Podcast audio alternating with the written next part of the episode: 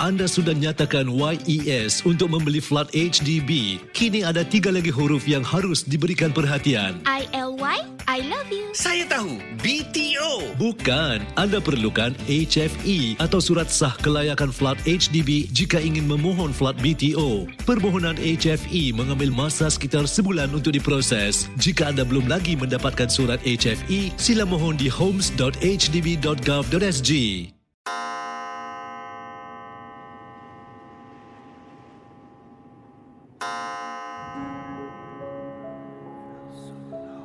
Selamat datang para pendengar Misteri Jam 12.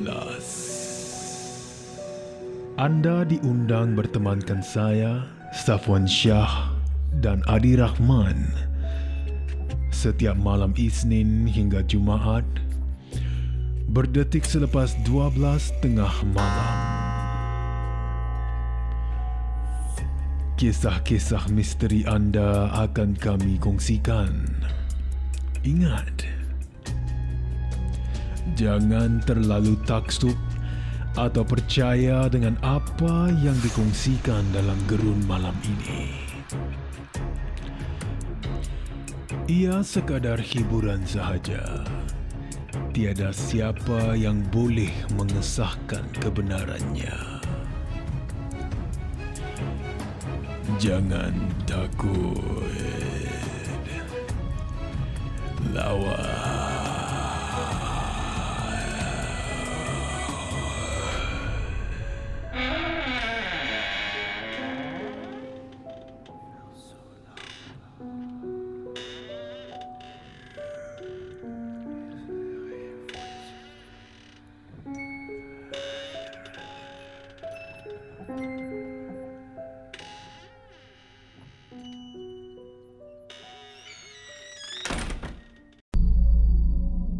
Apa khabar Safwan Syah dan para pendengar Misteri Jam 12? Tolong jangan sebut nama sebenar saya yang tertera dalam email ini. Gunakan nama samaran saya, Edri. Dan kisah saya ini berlaku pada tahun 2015. Semasa saya ini menerima satu job di satu kawasan perkampungan di Pahang. Ha, kawasan kampung ni agak jauh ke dalam. Ya, nak pergi ke sana pun akan ambil masa 4 jam lah. Sebab saya dari Kuala Lumpur KL. Ya, Kuala Lumpur. Tapi saya hanya berangkat awal untuk tumpang tinggal di rumah makcik saya lah yang berdekatan. Terletak lebih kurang satu jam daripada rumah pengantin. Dan untuk pengetahuan semua, kami ni di Malaysia ada sahaja ya yang mulakan acara pernikahan selepas isyak seperti majlis pernikahan pengantin tersebut ini. Job yang saya terima, majlisnya bermula 9 malam dan saya ini akan gerak dari rumah makcik saya pukul 7.30 malam. Dan bayangkan para pendengar misteri jam 12. Katanya Edri bukan nama sebenar. Semasa perjalanan ni, tak perlu sebutlah jalan dia memang tak cantik. Ya, berbukit bukau, berbatu, lubang sana sini dan memandangkan majlis ini di kawasan perkampungan. Dalam perjalanan saya memandu masuk ke dalam, keadaan jalan gelap gelita. Ya, tak ada lampu jalan pun dan hutan tebal kiri kanan hutan. Jadi on the way lah Ya, dalam perjalanan ke sana pun tak banyak kenderaan yang lalu. Adalah satu dua je. Ya, tapi bila saya ni dalam kenderaan seorang diri dengan gadget-gadget ataupun alat kamera, nak pasang radio pun dalam kenderaan ni tak dapat siaran yang saya gemar. Dapat pun bunyi pasir-pasir saja. Jadi apa yang saya lakukan sedangkan saya seorang diri ni sedang memandu ya masuk di dalam perkampungan saya cocok thumb drive sambil tu memandulah ditemani dengan lagu-lagu pilihan saya. Dipendekkan cerita, katanya Edri, saya sampai di rumah pengantin ni sekitar 8.45 minit malam. Ya, 8.45 minit malam. Dan sebaik sahaja saya langkah masuk ke dalam rumah pengantin, Edri sumpah rasa lain macam. Rasa dia macam seram sejuk Safwan. Tapi masa tu saya buat indah tak indah je lah. Ya. Sebab saya ni baru sampai ya nak nak melaksanakan tugasan saya. Jadi minta izin tuan rumah untuk masuk ke dalam bilik pengantin dan para pendengar misteri jam 12. Masuk saja dalam bilik pengantin, memang semuanya dah siap. Ha, hantaran dah dah diatur ya, dah disusun dengan cantik. Jadi pada hari pernikahan ni biasalah memang boleh nampak meriahnya di muka pengantin ni saya pun mulalah ya laksanakan tugas saya. Saya petik gambar sana sini dalam bilik. Uh, apa yang berlaku seterusnya itulah yang buat saya rasa hairan sedikit. Jadi sedang saya buat uh, buat kerja kan ambil gambar kecik, kecik, ambil gambar semuanya. Datanglah masuk mak saudara kepada pengantin ni. Ya, dia pun hulurkan segelas air kosong kepada saya dan juga kepada pengantin. Saya ni masih lagi sibuk buat kerja lah. Ya, berada di dalam bilik pengantin, ambil gambar hantaran dan sebagainya. Katanya Edri. Ya, sedang saya sibuk ya buat kerja, ambil gambar, petik gambar sana sini, kecil, kecil kan. Mak saudara kepada pengantin ni, dia hulurkan saya air. Ha, jadi saya letaklah di atas meja. Kemudian dia hulur lagi segelas air kepada pengantin. Saya ni berada di dalam bilik yang sama saya ini pasang telinga lah terdengar kata-kata mak saudara kepada pengantin ni. Katanya, eh nah, minum air ni. Pak Su kau dah baca-baca dah. Bila Edri terdengar tu, otak saya ni tiba-tiba saja blur Safwan. Ya, dalam fikiran dah mula tertanya-tanya lah. Apa maksud dia eh, dah baca-baca? Saya nak minum pun saya rasa segan. Lalu mak saudara dia pun keluar daripada bilik. Dan saya ni ibarat suka jaga tepi kain orang. Saya menyibuklah. Edri pun tanya kepada pengantin. Um, maaf tanya eh. Kenapa nak kena baca-baca awal tadi saya terdengar? Dan ini yang pengantin tu bilang saya. Katanya, siang tadi, ya, siang tadi, bila saya sedang kemas-kemas bilik, ya, nak susun barang hantaran lah, Tiba-tiba cermin kaca meja sulit saya ni pecah. Retak seribu.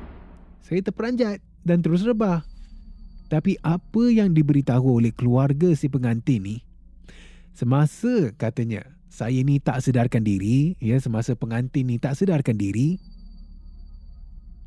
diceritakan oleh keluarganya yang pengantin ni mula meracau ya meracau memanggil nama Ismail bukan nama sebenar, nama bekas kekasihnya. Tapi yang nasib baik katanya pengantin kepada saya, nasib baiklah ada Pak Su pada masa tu. Dia yang dapat bantu saya siang tadi. Kalau tak, tak tahulah apa yang akan jadi. Jadi bayangkan para pendengar misteri jam 12. Ya, pada hari kebahagiaan seseorang ni, di sebaliknya ada yang menderita sehingga tergamak melakukan kekejaman ni. Dan balik kepada kisah Edri, ya setelah saya dapat tahulah apa yang dimaksudkan, yang air yang dihulur sudah pun dibaca. Edri pun ucapkan terima kasih dan minta maaf sekali lagi, ya sebab kepo ataupun uh, menyibuklah nak tahu tentang hal orang. Jadi Alhamdulillah pendekkan cerita, majlis pernikahan semuanya berjalan dengan lancar. Ya, semuanya selesai dalam lingkungan 12 tengah malam. Bayangkan betapa lamanya. Ya, daripada pukul 9 malam majlis bermula sampailah 12 tengah malam ni. Edri pun dah habis semuanya, dah kemas barang-barang, ucapkan terima kasihlah kepada keluarga, kepada pengantin dan uh, semua yang ada di sana pada masa tu. Lalu Edri ni pulang balik ke rumah makcik. Di rumah makcik ni yang saya tumpang. Alhamdulillah juga ya semasa memandu tu keluar daripada kawasan perkampungan yang memandu balik di kawasan rumah makcik saya ni tak ada gangguan apa-apa pun. Tapi bila dah sampai rumah makcik saya ni Edri masuk ke dalam seperti biasalah. Saya bersihkan diri dahulu Ya, saya uh, ambil wuduk dan sebagainya, solat. Kemudian saya masuk ke dalam bilik. Masuk ke dalam bilik dengan alat-alat saya. Dan saya ni jenis yang tak suka melingangkan kerja. Kalau boleh habiskan di sana, saya akan habiskan ataupun kalau boleh uh, senangkan uh, atau memudahkan pekerjaan saya esok, saya akan lakukan sebelum saya tidur. Jadi bila saya dah sampai di dalam bilik, saya pun terus buka laptop. Ha, buka komputer riba saya ni sebab nak transfer semua gambar-gambar dalam hard disk dan laptop saya. Para pendengar misteri jam 12. Apa yang berlakunya? Ya, apa yang berlaku seterusnya? Memang sehingga sekarang lah saya tak boleh nak lupakan. Bila dah habis transfer, ya, bila saya dah alihkan gambar daripada kamera masuk ke dalam laptop dan juga hard disk. Saya pun periksa lah gambar kan, nak cek kalau gambarnya elok ke, tak elok ke. Dan alangkah terperanjatnya, menggigil satu badan Adri ni, dalam gambar tu, Ya dalam gambar bila saya petik gambar pengantin, raut wajah muka pengantin ni semuanya jadi hodoh. Muka dia berubah seperti seorang nenek tua, ya bernanah, bengkak, matanya merah Safwan. Bukan satu, tapi semua gambar pengantin yang saya petik semuanya menjadi begitu raut wajah orang lain. Dalam pada masa tu ia dah lebih daripada 12 tengah malam, lebih kurang satu lebih pagi lah. Saya dah tak sedap hati. Saya pun tutup laptop, lari masuk masuk dalam bilik sepupu saya ni. Tidur semalam di sana.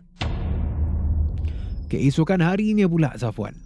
Saya ada terima 11 panggilan daripada pengantin. Semuanya miss call sebab pengalaman semalam, ya, saya ini bangun lewat malam. Eh, lewat pagi. Saya pun hubungi balik lah kan. Ha, dah ada 11 miss call ni, pasti ada kecemasan. Jadi saya hubungi, uh, hubungi balik pengantin, tanya kenapa.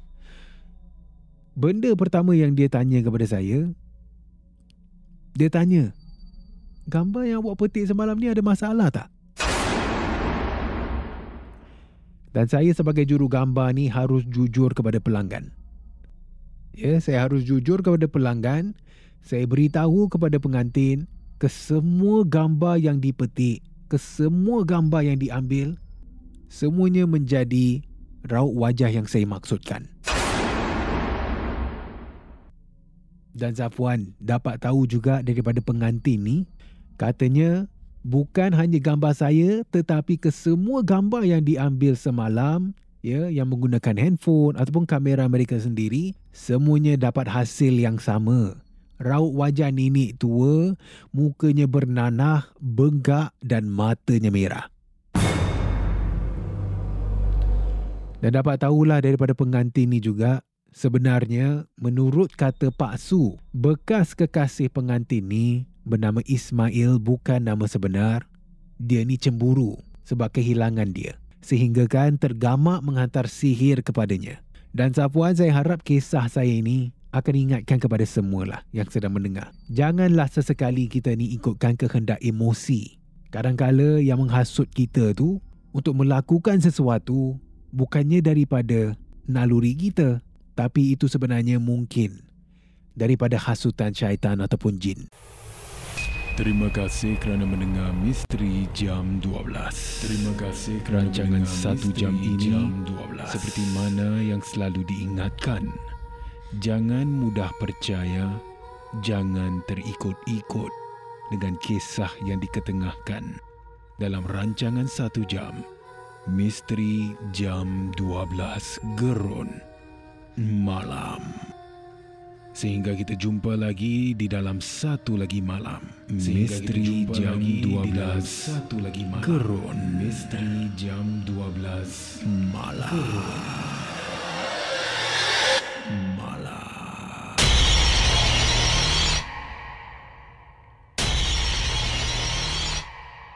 Jika anda ada sebarang kisah-kisah seram, kisah-kisah misteri, boleh kongsi bersama saya Safwan Shah di WhatsApp Ria di 97868464 dan juga anda boleh hantarkan di Instagram Safwan Shah ataupun menerusi email rasmi kita di mj12 at mediacorp.com.sg.